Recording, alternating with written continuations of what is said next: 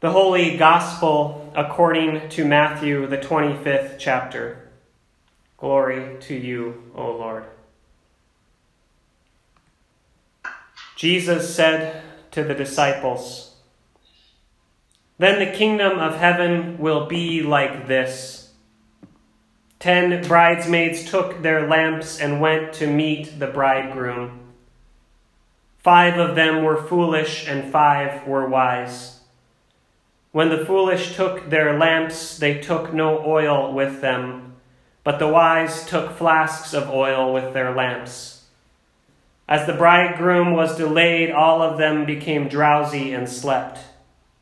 But at midnight there was a shout Look, here is the bridegroom, come out to meet him. Then all those bridesmaids got up and trimmed their lamps. The foolish said to the wise, Give us some of your oil, for our lamps are going out.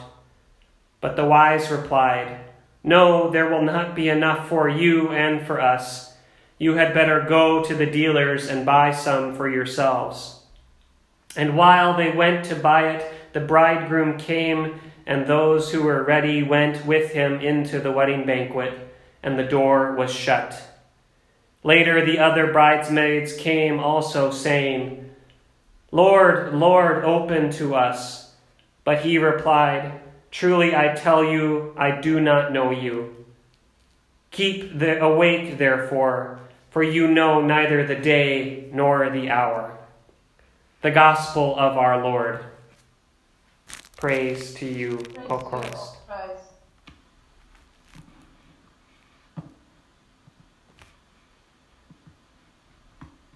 Grace and peace in the name of the one for whom we wait, Jesus Christ. Amen. Have you ever daydreamed about what heaven will be like? I'd honestly be surprised if anyone said no. Because it's definitely one of those things that everyone must do at some point. Jesus' parable in Matthew's gospel paints a picture of the kingdom of heaven, however abstract it may seem.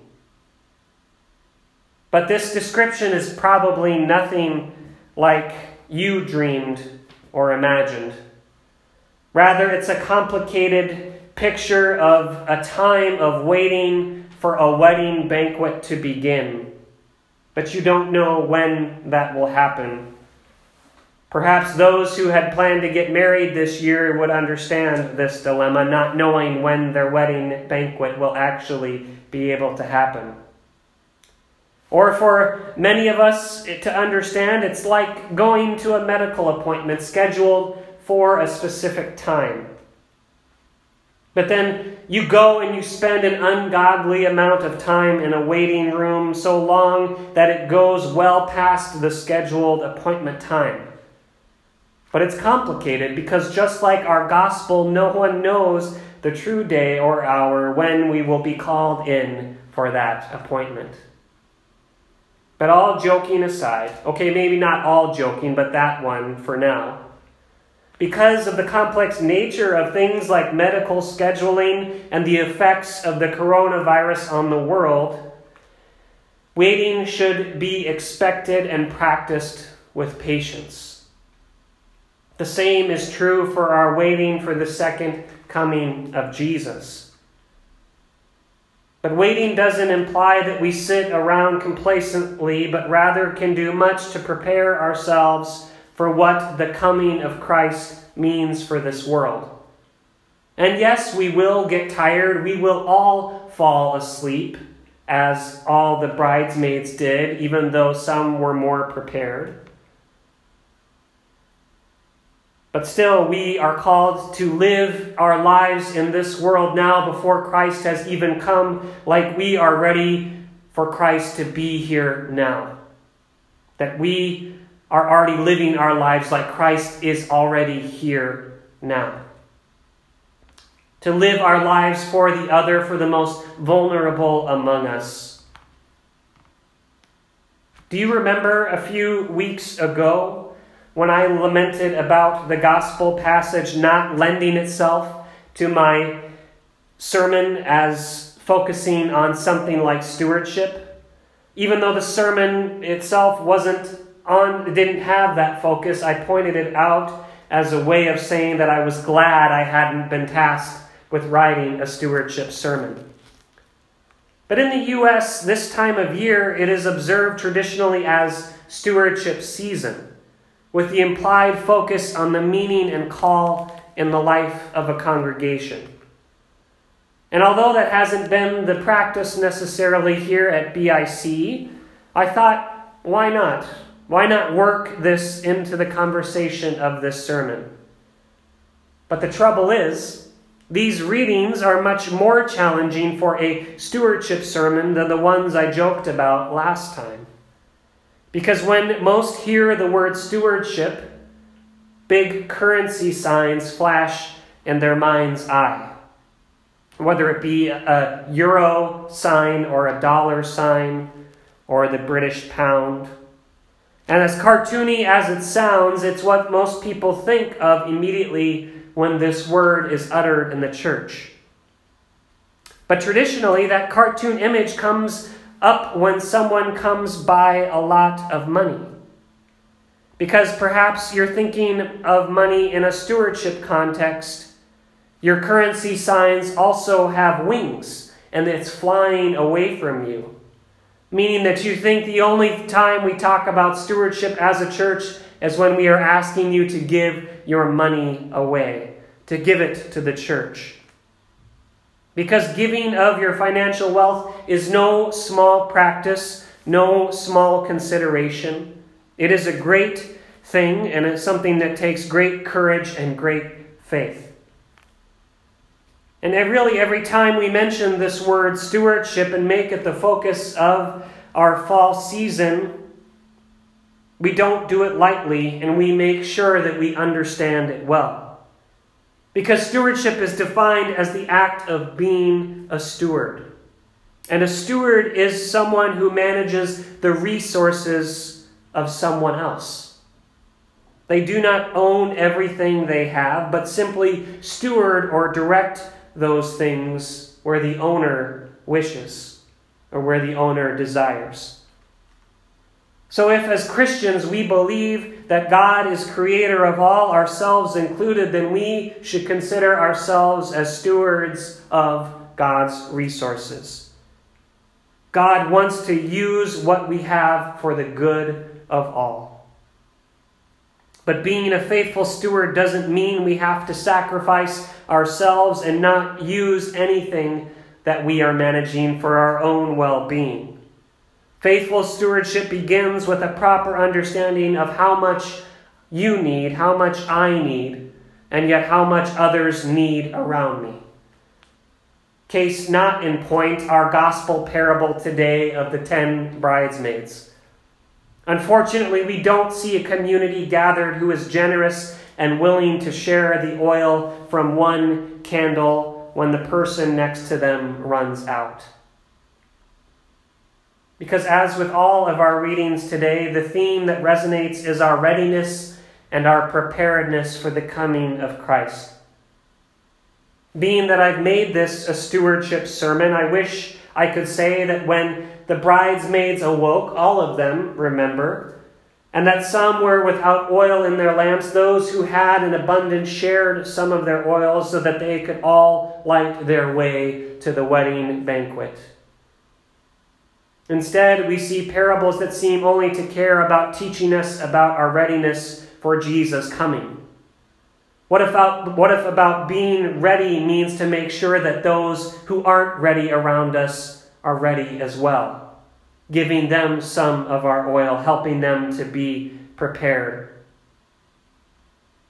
When it seems that readiness should be defined as an act of sharing oil with others who don't have any, and that we'll still have plenty for ourselves. I don't know about your experience with children in your life, but this has been my understanding with kids, my own kids and kids in congregations I've served previously, they understand generosity well. Granted, they go through their phases of wanting everything for themselves, that they surprise you more than adults do in this world with their generosity. When I see my kids eating their Halloween candy, so excited to indulge in this sweet treat at the end of the day, I'm surprised but overjoyed when they want to share some with me as well. They know very well what it means to be good and faithful stewards of what God has given them and not just in their Halloween candy. Every Sunday, when we engage in learning with each other during the children's sermon or they spend time in Sunday school, we see the beauty of their souls shine. The gifts God has given them to brighten the world certainly brings a smile and overwhelming feelings of joy to our lives. Perhaps that Old Testament reading from the prophet Amos has the most to teach us about stewardship. Even though it seems dark and dreary, painting the day of the Lord or the coming of Christ as about judgment rather than joy, it is a passage that seeks to demolish false expectations so that God so that God's people can recognize the gifts already given them and participate more fully in the salvation that has come for them.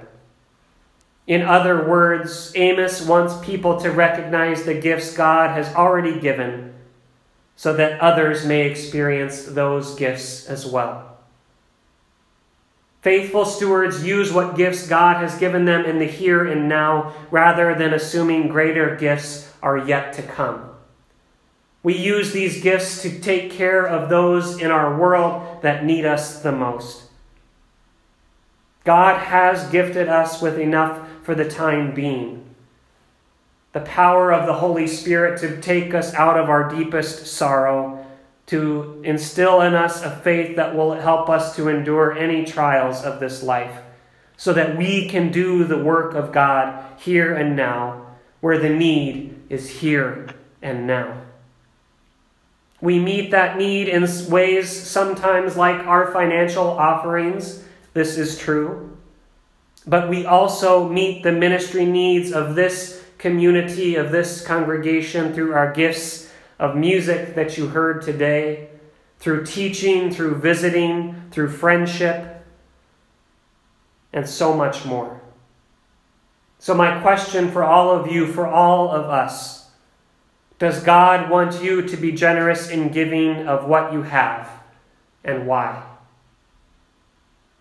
It is the prayer of our children every time they witness to us their beautiful generosity. It is the very prayer of our Maker that we can be as aware as our children about what God has blessed us with and respond in faithful and life giving ways through ways of stewardship by sharing with those most vulnerable among us. This is what it means to be joyful and generous. This is what it means to worship our God. This is what it means to live like Jesus is already come again. I, for one, am so grateful to our children for reminding us of this message every single Sunday. Thanks be to God for their faithful stewardship witness. Amen.